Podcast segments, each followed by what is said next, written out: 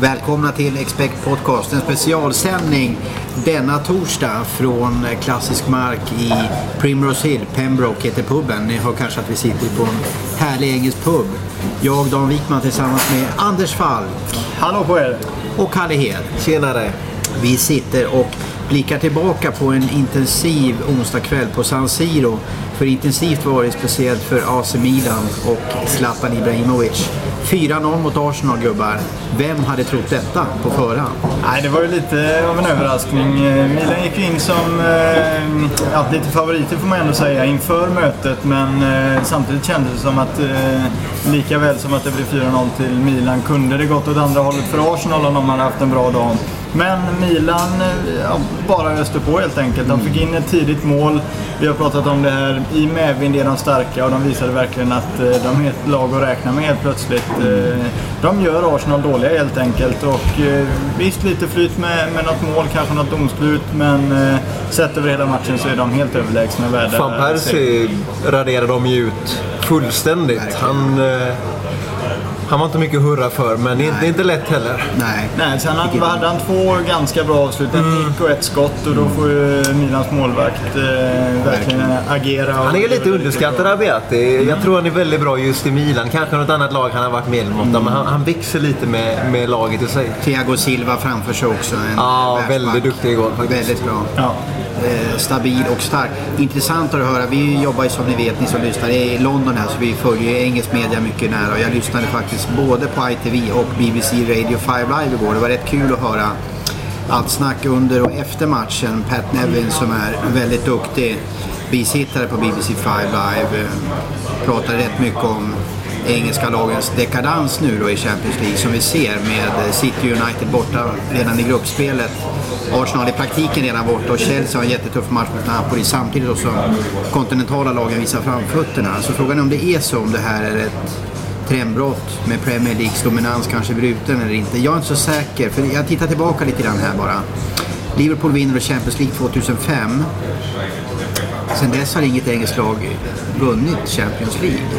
Nej, och det är ju anmärkningsvärt givetvis. Men samtidigt så känns det som att det finns en lite större bredd och tyngd i England eh, än vad det finns i övriga Europa. Detta kan bli ett mellanår för eh, engelsk fotboll, men jag tror inte på sikt att, eh, att det är ett trendbrott. Utan United och City borde varit vidare egentligen. De eh, gjorde ett par plattmatcher vid fel tillfälle. Fick En, inte med sig poäng. en grej som jag tror kan vara grejen det kan vara att Premier League är så tuff nu i toppen så de får bränna rätt mycket krut där topplagen och kanske inte har riktigt 100% i fokus i Champions League. Så det tar en del kraft. Och sen är ju frågan, Från det är ju bara juluppehåll i... eh, Eller det är bara England som inte har juluppehåll rättare sagt. Eh, Det är också någonting som kan spegla resultaten efter nyår faktiskt. Eh, Där eh, England har haft ett otroligt tufft spelschema. De spelar ju mer eller mindre varannan dag under ett par veckor där. Ja. Medan de andra ligorna får vila och... eh, Det har ju snackats en del om Serie A, att den har varit på dekis. Och nu har Milan vunnit Champions League 2007, Inter vann 2010. Så att det är klart att det finns bra lag. Men nu verkar det som att de spelar en modernare, snabbare fotboll också med Napoli och Milan. Det vi såg av Milan mot Arsenal i första matchen. det är ju inte lika defensivt in, inställt som det, som det har varit tidigare. Eh, så det, är, det är även roligare att, att kolla på den inhemska ligan. Absolut. Det är bättre lag, bättre spelande lag nu. Och det är väl framförallt i Italien som det har skett egentligen. Spanien har ju spelat en fin fotboll om man tittar på de två topplagen, Barcelona och Real Madrid. Men efter där så är det inte så frakt i Spanien utan det är två lag som, som går bra där egentligen. Italien, där börjar det bli lite annorlunda. Där Milan är med uppe, Juventus visar sig på framfötterna. Eh, och ett par till som... Eh, Lazio hänger med, Lazio, Rom, ja. ja. precis. Och, Napoli. Napoli där. Ja, Palermo visar. Så det finns 6-7 lag där som faktiskt kan vara med och nosa lite grann. Men i Spanien är det ju helkört. Ja, det är helt stängt. Den är... Jag menar, jag måste säga som fotbollsälskare, för att travestera Thomas Nordahl, att spanska ligan är inte mycket att ha när det inte är match där Barcelona eller Real Madrid är inblandat. Om man tittar på ett mittenlag till exempel, om vi har då till exempel Vallecano mot eh, Getafe. Det är inte så mycket underhållning att ha faktiskt. Nej. Nej, det, Men där kommer ju Premier League in med intensiteten. De har tempot och det händer saker. Därför är Premier League fortfarande, som jag ser det, Europas Det beror på hur du, liga. det beror på vad, du- vad du mäter. Om man säger Exakt, bästa liga. Men det absolut roligaste att kolla på är ju Det Premier roligaste menar jag precis. Den är mest underhållande. Sen kanske fotbollskvalitetsmässigt Serie A ligger väldigt långt fram som jag ser det, väldigt taktik och sådär. Bundesliga ligger högt med underhållning för de anfaller mycket. Men spanska ligan om jag mäter från lag 1 till 20 så jag vet inte hur högt jag håller den alltså, längre. Nej, och det är ju bara att titta på tabellen egentligen. Om man tittar på eh, Granada som ligger ett snäpp över nedflyttningsplats. De ligger på 25 poäng. Och sen tittar vi på plats nummer 5 i tabellen. Det är Espanyol på 32. Det skiljer alltså till och med eh, plats nummer 4. Så skiljer alltså 7 poäng mellan plats 4 och 17 Ja, i, i ligan. bra. Och så har vi då säger på 58-48 poäng som liksom är helt oigentaget för de här lagen. Men där säger du hur tajt och kanske hur dåligt spanska Ja. ligan är överlag också. Ja, precis. Bara för att spinna på det. Levante som ligger fyra har förlorat åtta matcher. Mallorca som ligger 16 har förlorat nio matcher. Så det skiljer ju inte mycket mellan de där lagen. Och det visar sig också. Även om Real Madrid tuffar på. Vi får se om de kan eh, ta hem där. Barcelona är starka. De slog i Leverkusen. Och de kommer förstås att vara att räkna med nu. Ja, det kommer de vara. Men det som eh, chockade mig lite grann var ändå deras försvarsspel har gjort under säsongen. Man såg senast förra veckan när de förlorade mot Osasuna. Osasuna lyckades göra tre mål, vilket ändå är ganska imponerande på Barcelona. Sen var Barcelona det spelförande laget och de har ett oerhört vasst anfallsspel. Men försvarsmässigt är de inte så himla starka och får de problem i anfallet någon kväll, de möter ett topplag som, eh, ja, låt säga Milan eller något annat som imponerar just nu, som kan få in ett par bollar, då är det inte säkert att Barcelona går längre än Tidigare har de, ju, 20 har de ju räddats av att de alltid har gjort fler mål än vad de släpper in. Så att säga, de har haft bra försvar, men Messi pillar alltid in två mål. Nu har han haft lite tungt på sistone. Då, då blir det lite tajtare. Det syns. Det är framförallt i bortaspelet om vi går in på spanska ligan lite grann här. Eh, Real Madrid har tagit 11 poäng fler än Barcelona borta. Och det är ju skillnaden mellan lagen egentligen. Så att Real Madrid ser stekheta ut där. Vi, vi ska titta på ligorna här nu när vi summerar lite grann. Det är ju liksom mer än halvtid i ligorna och vi, har, vi ser ju verkligen tendenserna sedan ett bra tag. Vad som är på gång. Och vi ska nu denna eh, torsdag utbringa en skål för lyssnarna och för oss. För vi tycker vi är så bra. För vi kan utse ligavinnarna här eh, redan nu med tre, fyra månader kvar, eller hur? Visst är Vi ska så. ta snabbt nu, upp, studs. Falken, vilka vinner Premier League? Eh, Det gör eh, Manchester United. Kalle Hed. Det gör Manchester United. Dan Wickman säger det gör Manchester City. Det blev tyst här. Eh, vilka vinner spanska ligan? Kanske lättare. Ja, det gör Real Madrid. Ja, jag håller med. vi håller med där. Real Madrid 10 poäng efter 22 många säger det mesta. Intressantare dock, vilka vinner Serie A? Eh, Ja, där är det ju tajtare. Milan leder ju just nu med två poäng. En poäng, men med två eller en match mer spelad. Eh, Juventus. Precis, över Juventus. Eh, Jag tror ändå att Milan någonstans kommer att lösa det här. Jag tippar Milan. Okej. Jag går emot där och säger, säger Juventus. Eh, Milan har det lite tufft nu och Zlatan är väl fortfarande avstängd eller kommer han spela nästa? Han är avstängd i helgen. Att jag tror det blir tight. Det kan gå hur som helst men jag lägger mina slantar på Juventus. Ja, jag håller med Kalle. Jag, jag går på Juventus också. Jag tror Milan har starkare högsta kapacitet men jag tror Juventus kommer att sno poängen här. Och det beror- Milan får spela Champions League och ha lite avstängningar Precis. och för, bekymra sig om. Så tror jag Juventus kommer gå som en liten maskin här. De kan vara obesegrade faktiskt genom hela säsongen. De har enorma 10 oavgjorda matcher på 22. Noll förluster, 12 segrar bara. Om det är så så blir det väl första klubben där Zlatan går till som de inte vinner ligan. Precis, han har väl åtta raka nu. Ja, det är något sånt. ännu mer. Han har över 10 tror jag, men det beror väl på Men det hur man de räknar titlar med... väl? Ja, men det Ja, beror på hur man räknar med eh, de Juventus. första titlarna där Ah, okej. med Juventus. Men han har vunnit ligan, sen har han blivit fråntagen honom, men vunnit ligan 10 år i rad tror jag det är. Ja, just det. Med holländska lagen och allting. Det, det talar ju för, för Milan om något. Ja, verkligen. Det är en vinnarskalle på honom. Intressanta grejer här nu gubbar. Vi ska ta ut eh, säsongens lag. Vi ska plocka ut det i Premier League och sen ett lag från de andra storligorna i Europa. Det är helt individuellt förstås. Säsongens lag så här långt i Premier League, eh, Anders Falk. Eh, Jag väljer Swansea där som jag tycker är ett oerhört roligt lag. Eh, Framförallt på hemmaplan har de visat att de är, är att räkna med. De har eh, en passningsprocent som är i klass med Barcelonas när man tittar statistik över hela säsongen. Eh, Tittar man matchen mot Arsenal så hade Swansea drygt 400 eh, completed passes som man säger i England, då, alltså genomförda och lyckade passningar. Medan Arsenal hade dryga 300. Det skiljer alltså 100 lyckade passningar mellan de här två lagen, vilket är ganska imponerande statistik för ett lag som är nykomling i Premier League. Första lag från Wales att vara med i Premier League. Ja, det är bara att lyfta på hatten. Det är årets lag i Premier League. Brendan Rodgers, stor manager där. Kalle Hed, vad har du för... Eh, Jag går också på en nykomling. Om man ska gå in på det spåret så tycker jag att Norwich har gjort det, har gjort det bättre än Swansea. De ligger ju på en eh, fin åttonde plats här och jagar eh, Liverpool och Europacupspel. Inte mycket resurser. Jag har bankat dem många gånger i podcasten och de har suttit nästan varje gång till nästan dubbla degen. Ja. Så att det är för min del årets lag i Premier League. Jag hoppar nykomlingarna. Jag är jätteimponerad av Swansea och Norwich framförallt också eh, med sitt ganska magra spelarmaterial. De har fått ut enormt mycket. Swanseas fantastiska passningsspel också. Men jag går på Newcastle. Eh, jag hade inte mycket, många förhoppningar på dem inför säsongen. Eh, Alan Pardo kändes tveksam som, som manager men Snacka om att få till det alltså. Eh, har ett bra eget spel, åkte på en jättesnyting mot Tottenham men jag tror de kommer tillbaka. Och med tanke på att Arsenal och Chelsea ser ganska darriga ut så de är fortfarande med och jagar en Champions League-plats vilket är helt enormt för den klubben. Ja, de ligger ju bara en poäng efter Exakt. eh, efter Arsenal 25 som just- omgångar. Som just nu har Champions Precis, League-platsen. precis va. Så att eh, här finns det möjligheter. Jag tycker Newcastle har satt färg på Premier League. Och den här nya killen, Cissé. Där, han verkar ju också vara... Bara, så de har ju liksom ett eh, intressant lag som är kul att se också. Och har stått upp när Ja, många har väntat på att de ska falla. Så Newcastle, men där har ni dem. Eh, Swansea, Norwich och Newcastle. Det är våra lag så här långt i Premier League då, som vi har valt. Absolut.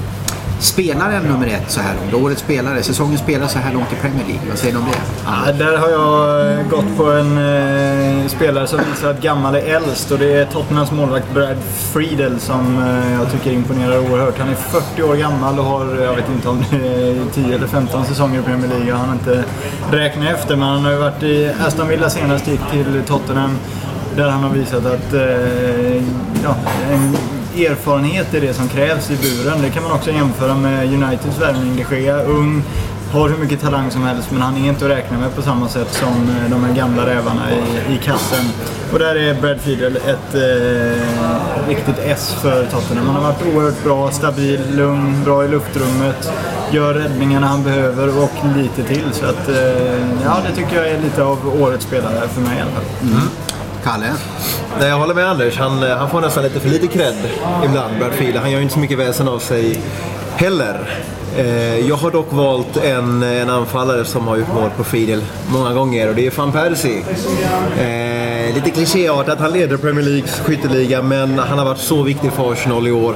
Vunnit många matcher på egen hand och eh, man kan fråga sig vart Arsenal hade varit utan van Persie i år. Det hade inte sett bra ut. Och han, han kanske har köpt Wenger ett år till på kontraktet. Eh, det får vi se, men eh, han har gjort det extremt bra i år. Ja, det har han faktiskt gjort. Och som du säger, utan honom så är det fler förluster som de Ja. låg på. Då hade det sett riktigt brunt ut för, för Arsenal. Men nu har han levererat när han som bäst behöver. Och i ett lag i motgång, att då gå bra som anfallare är ganska starkt. Det får man ändå ge. Och att eh, lagen de har mött har ju lokaliserat att van Persie är nästan det enda stora hotet, men han gör ju ändå mål. Att det räcker inte att de sätter att punktmarkera han. Han är, han är så pass bra. Eh, Jag plockar en anfallare också i norra London, men det är en annan eh, spelare som heter Adebayor som jag tycker har gjort ett enormt jobb för Tottenham och framförallt har visat City att eh, det kanske inte var så smart av dem att släppa honom på lån den här säsongen. Han har legat bakom 7-8 matchavgörande poäng med, med sina mål och gjort skillnaden ibland för Tottenham så de hänger med fortfarande i jakten på City United då, på tredjeplatsen Tottenham. Så jag tycker Adebayor har visat här att han har stor kapacitet och för mig har han överraskat enormt. Efter Ja, men det har han gjort, absolut. ganska stor besvikelse i City. Han är en svår spelare att hantera för han är udda som person men han är inne i ett bra stim, i ett bra lag och har en bra coach som kan hantera sådana här stjärnor också. Så att Adebayor för mig faktiskt är Ja, det känns ju som du säger, han är kanske en svår spelare men nu har han kommit till ett lag där han... Eh, är stjärna, är va? stjärna, och det precis. passar honom. Det han är liksom den som ska göra det. Ja, ihop med så många andra Ja, ödmjuka killar. Som exakt. vi har pratat om Tottenham många gånger och eh, hela deras mittfält är ju egentligen stjärnor i form av hur de spelar och hur duktiga de är. Men i deras mentalitet så är det ändå ganska ödmjuka killar. Och då sticker han ut lite grann, Adebayor, får vara lite stjärna och har levererat därefter. Ja. Vi ska titta på spelare och lag utanför England också. Vi har plockat ut laget och spelare som har glänst mest utanför Premier League här i, andra, i de andra storligorna. Vi klämmer till med både lag och spelare här Anders, så tar, tar, du dina val här. Ja, jag har kikat lite på Italien som eh, vi har varit inne på. De har lyft hela ligan och jag tycker det är oerhört kul att Juventus har eh, hittat tillbaka till toppen på allvar. Eh, Noll förluster är imponerande. Jag tycker det kanske inte är någon överraskning men någonstans tycker jag ändå det är kul att eh, de har hittat tillbaka. Det är ett topplag som ska vara där uppe. De ska inte vara nere och harva i mitten eller på fjärde, femte plats utan de ska vara där uppe och slåss upp med Milan, eh, Roma förhoppningsvis och ett par andra lag. Eh, kanske inte årets lag, men någonstans vill jag ändå lyfta på hatten och tacka Juventus för en eh, intensiv och bra säsong so far. Ja. Eh, sen har jag tittat på eh, Udineses eh, skyttekung eh, Di Natale, tycker jag också är imponerande. En kille som levererar för ett lag som Eh, kanske inte har kapaciteten att ligga där uppe där de gör egentligen. Eh, men jag tycker att eh, med honom i laget så har de lyft, tagit många segrar som har varit på gränsen och han har gjort oerhört många viktiga mål för dem. Det Också rutinerad. Också rutinerad och, och har ju nu faktiskt levererat på hög nivå under ett par säsonger. och varit uppe i toppen av skytteligan. Så Ja. att eh, Di Natale eh, tackar jag för underhållningen den här säsongen. Ja. Det gör vi alla. Och du har ett, eh, ett bra val där skulle jag säga. Kalle Hed, har du något bra val? Eh, visst har jag det. Jag tycker att eh, säsongens lag hittar vi ändå i Spanien, även om man kan tycka vad man vill om ligan. Jag tycker Real Madrid, som har gjort 75 mål på 22 matcher. Eh, det är underhållande, det är kul. Men framförallt att de nu ligger 10 poäng före Barca. Eh, världens bästa lag, enligt många. Ja. Eh, den bedriften får man, inte, får man inte glömma. Så att jag kör Real Madrid som eh, säsongens lag hittills. Ja, det är ett imponerande eh, lagbygge han har fått ihop där. Mourinho som eh, är ifrågasatt på många, eh, av många journalister och många fotbollstyckare runt om här nu verkar det som. Men eh, nej, han har fått ihop eh, de här stjärnorna att spela som ett lag. Så. Ja. Riktigt kul. Verkligen, verkligen. Sen eh, om man kollar på spelare ute så, eh, så måste vi nämna vår svensk John Guidetti. Som öser in mål och har eh, gjort 17 mål på 15 startande matcher. Eh, vilket är helt otroligt. Eh, fortsätter den så ser jag honom gärna i EM uppe med Zlatan. Ja. Och det är riktigt imponerande. Han har gjort eh, tre hattrick i rad på hemmaplan nu och eh, på Expect kan inför helgens möte mot, eh, ja, jag vågar knappt uttala de här holländska namnen, men de har en hemmamatch till i alla fall. Ja, Och, vi, det? jag kan hjälpa dig. Ja, hur som helst, så att Guidetti gör ett hattrick till betalar hela 13 gånger pengarna. Just det. Vilket är ett ganska lite roligt kul. specialspel. Tveksamt kanske att han gör det, 13, eller det fjärde på raken där, men eh, ja, en kul, ett kul spel. Ja, det tajmar vi in där. Jag, jag går lite mot, jag tar ett lag som inte kanske har glänst jättemycket i ligan, men i Europa, Napoli för mig. Jag såg dem rätt mycket i Champions League-gruppspelet och blev enormt imponerad. Jag tror faktiskt att Napoli håller på att göra en liten kupp här. Jag tror att de kommer chocka i Europa och gå långt i Champions League. Jag tror de kommer slå ut Chelsea. De har ett vass kontringsspel, väldigt snabbt internationellt spel som ställer dem snabbt upp. Det verkar som att de har mer fokus på Champions League än ligan. Det är mycket eh, tack vare att klubben behöver en internationell framgång, staden behöver det. Är det så att de måste, att de måste välja fokus? Jag, jag, jag tror att truppen är så pass smal så de måste göra det. Och då tror jag att Champions League smäller högre fr- från ägarsidan också. Och då innebär det att de kommer lägga mycket fokus på det.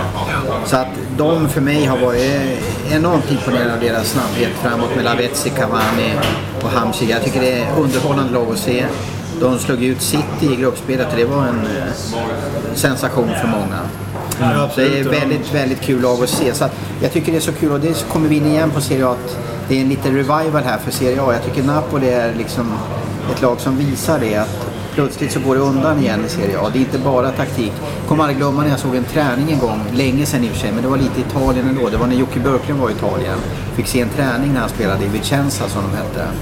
Och det enda de gjorde en och en halv timme, det var att stå stilla efter hur koner flyttade, som tränade positionsspel. Så då gick tränaren omkring och flyttade. Nu stod vi där, olika uppspelsvarianter. Och så ställde sig spelarna och så stod de så en minut, hörde vad tränaren sa. Så gick de runt så. Det var det enda de gjorde en och en halv timme. Och då frågade jag Jocke Burksen, är det så här? Ja, men rätt ofta tyvärr, sa han. Är det så här?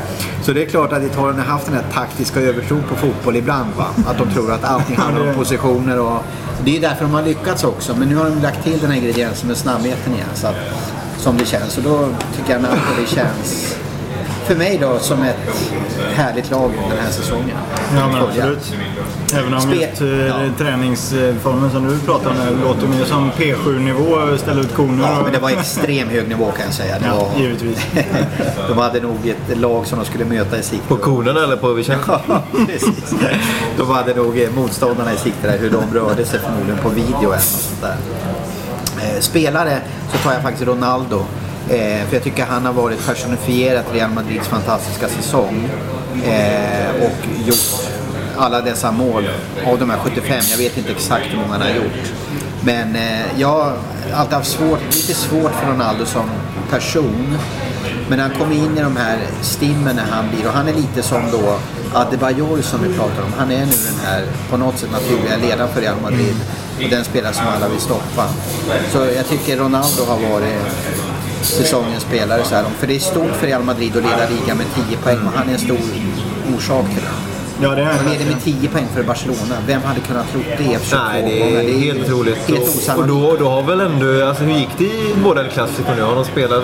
Nej, det är till i april. Ja, men Första första var- är ju vann i Barcelona. Exakt. att Det är ännu mer imponerande. Det är annars där det brukar avgöras. Exakt. Men, Men nu har de eh, match kvar i Barcelona Ja. i april, i slutet på april. Och det är, känns ju som att det spelar ingen roll egentligen. Det är 10 poäng är för mycket nu.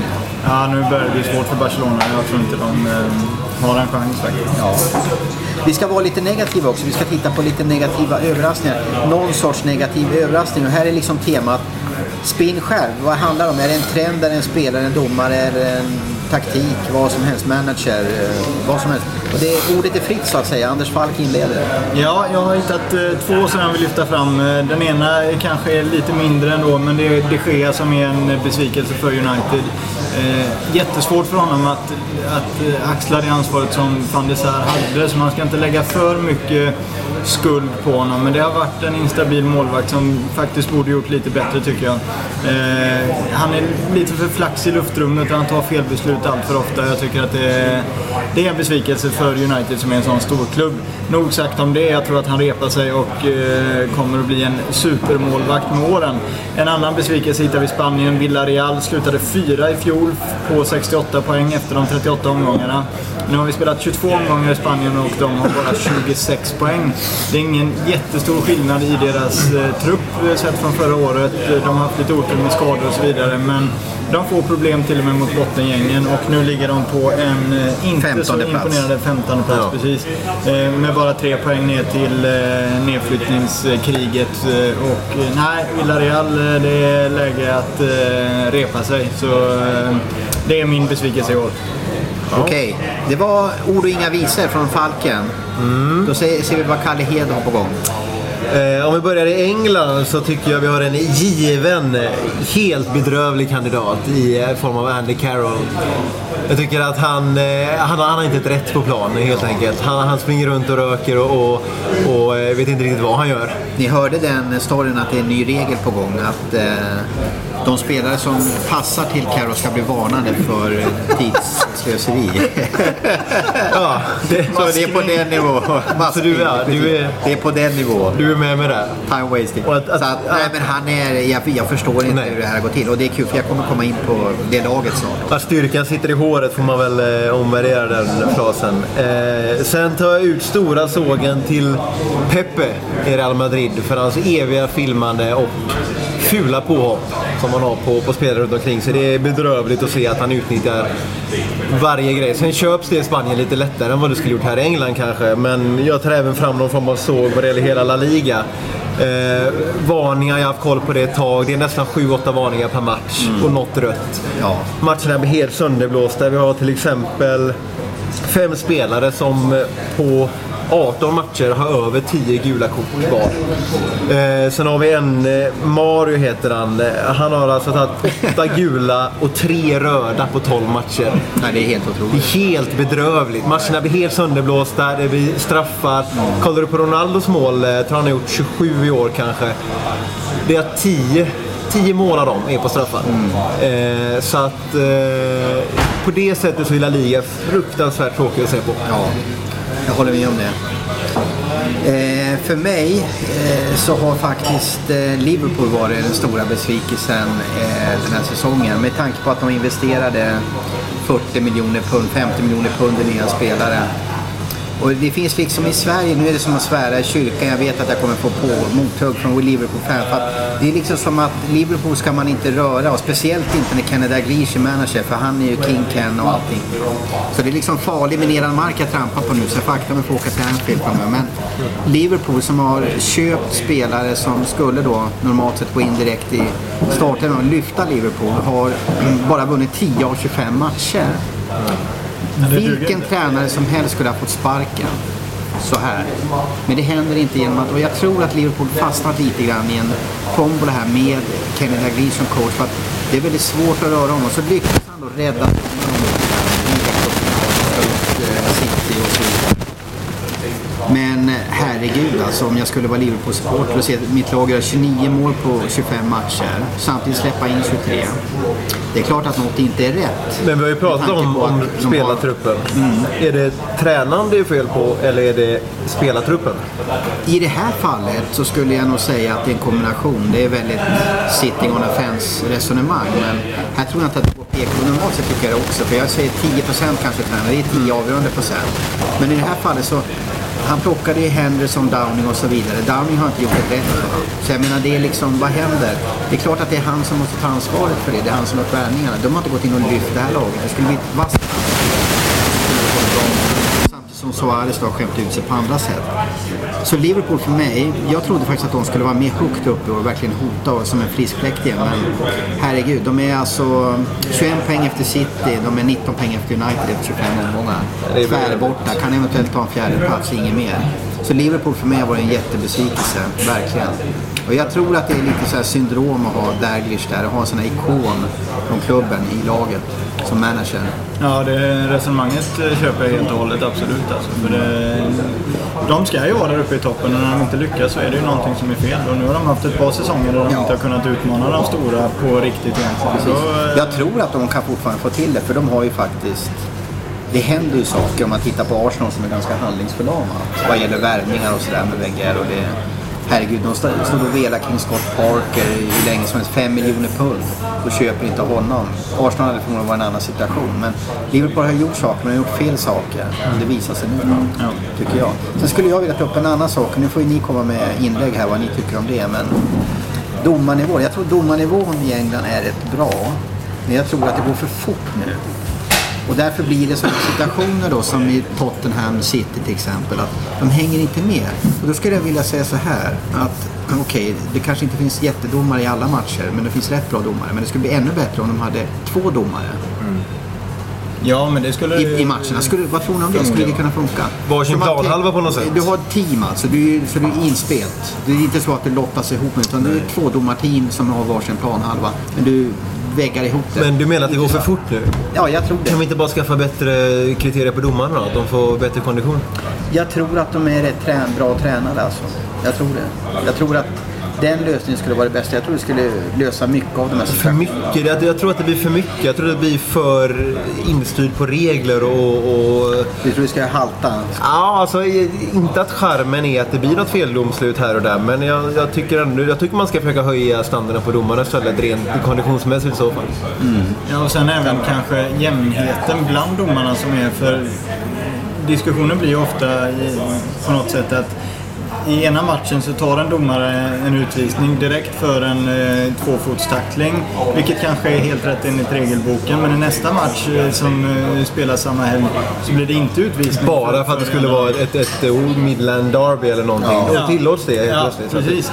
Och på det sättet så tycker jag det är värre för då kan du ju avgöra ligan på ett helt annat sätt. Just att domarna är på en så olika nivå snarare än att det blir felbeslut. För att jag tycker ändå att, som du sa, att det är en ganska hög nivå på, på domarkompetensen och det skulle nog bli svårt att ha fler domare. Möjligtvis eh, måldomare som de har i Champions League, att de har den nere vid, vid straffområdet. Det tror jag är bättre i så fall. Men eh, nej, få, få en jämnhet bland alla domare som vågar ta rätt beslut. Eh, eller ja, våga ta ett beslut. eh, För vi, vi vill ju inte ha det som, nu drar man väldigt långt, men som ishockeyn där de går in och kollar på sekvenser. Så vill vi inte ha det.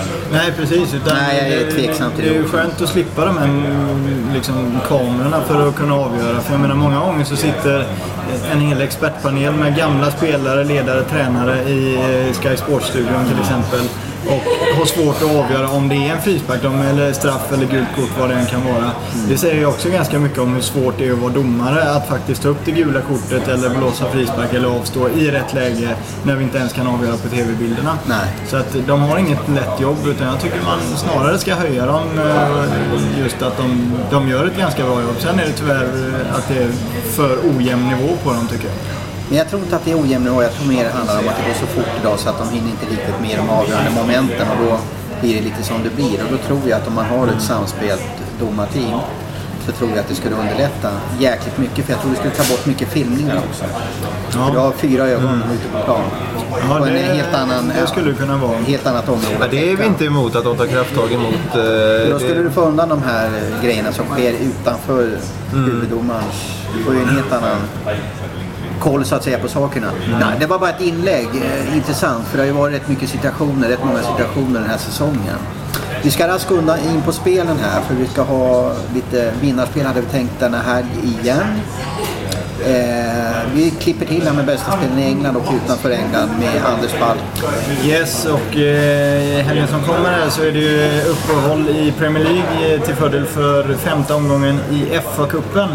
Eh, och då har vi ett intressant möte tycker jag mellan Crawley Town och Stoke. Crawley Town ligger i League 2, Stoke som bekant i Premier League. Det skiljer alltså, jaha, beroende på hur man räknar, men eh, Crawley Town är tre eh, divisioner under i alla fall. Eh, och tvåan där ger hela 2,10. Det tycker jag ändå är ett värdespel. Givetvis så är vi alla medvetna om att FA-cupen bjuder på en hel del skrällar. Men eh, får man eh, 2,10 på ett Premier League-lag mot ett League 2-lag så tycker jag att man ska slå till. Ge drygt dubbla degen. Sen har jag tittat på ett spel i italienska ligan där Milan som bekant är i form möter ett Cesena som har mer att önska den här säsongen. På bortaplan förvisso. Men 1,50 ger tvåan där och eh, ja, Milan måste helt enkelt vinna för att eh, behålla ledningen här som de har mot, eh, mot Juventus. Jagar Juventus där. Ja, precis. Så att, nej, det är inget att snacka om. 1,50 in och banka den, det tycker jag är givet. Cesena rör ju inte jag längre utan efter två misslyckade spel. De är, de är riktigt farliga. Det är som med lite minerad mark. Ja. Det var dumstruten där. Ja, det vet jag inte. Jag satt i otroligt fina spel för två veckor sedan men det ska vi inte gå in på nu. Kalle Hedon, vad har du för spel? Eh, I England så är det också FA-cupen eh, Norwich.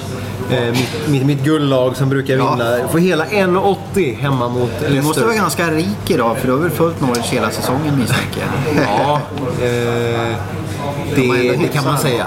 Hyfsad utdelning. Riktigt bra. Kalle tar nästa runda. Ja, precis. Då vet vi det. Fick vi det klarlagt.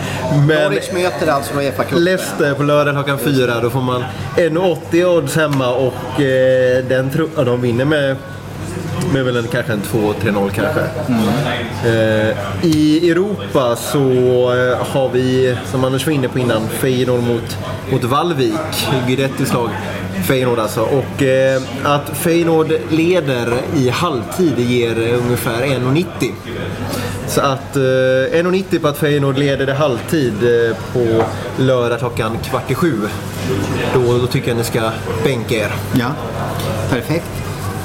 Eh, jag plockar i FA-cupen i England då Sunderland hemma mot Arsenal. Jag tror att eh, det inte går natt för Arsenal den här säsongen men det är ett ganska bra läge för Sunderland här att ladda om och ta revansch för den snöpliga ligaförlusten.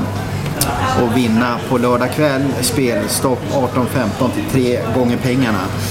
Arsenal tror jag är ganska nedkörda. Jag tror det blir svårt att vända det här för, för Arsenal nu. Och Sunderland kommer ganska laddat till den här Dessutom matchen. fick ju Korselny kliva av igår. Just det. Mertesacker är borta sedan tidigare. Så. Precis.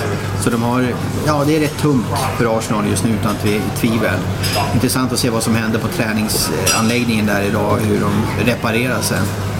Eh, sen har jag hittat en bra match i Spanien tycker jag. Det är Bilbao hemma mot Malaga eh, på söndag eftermiddag klockan 16. Bilbao ger nästan dubbla degen, 1,90 här. Malaga har förlorat 7 av 11 bortamatcher.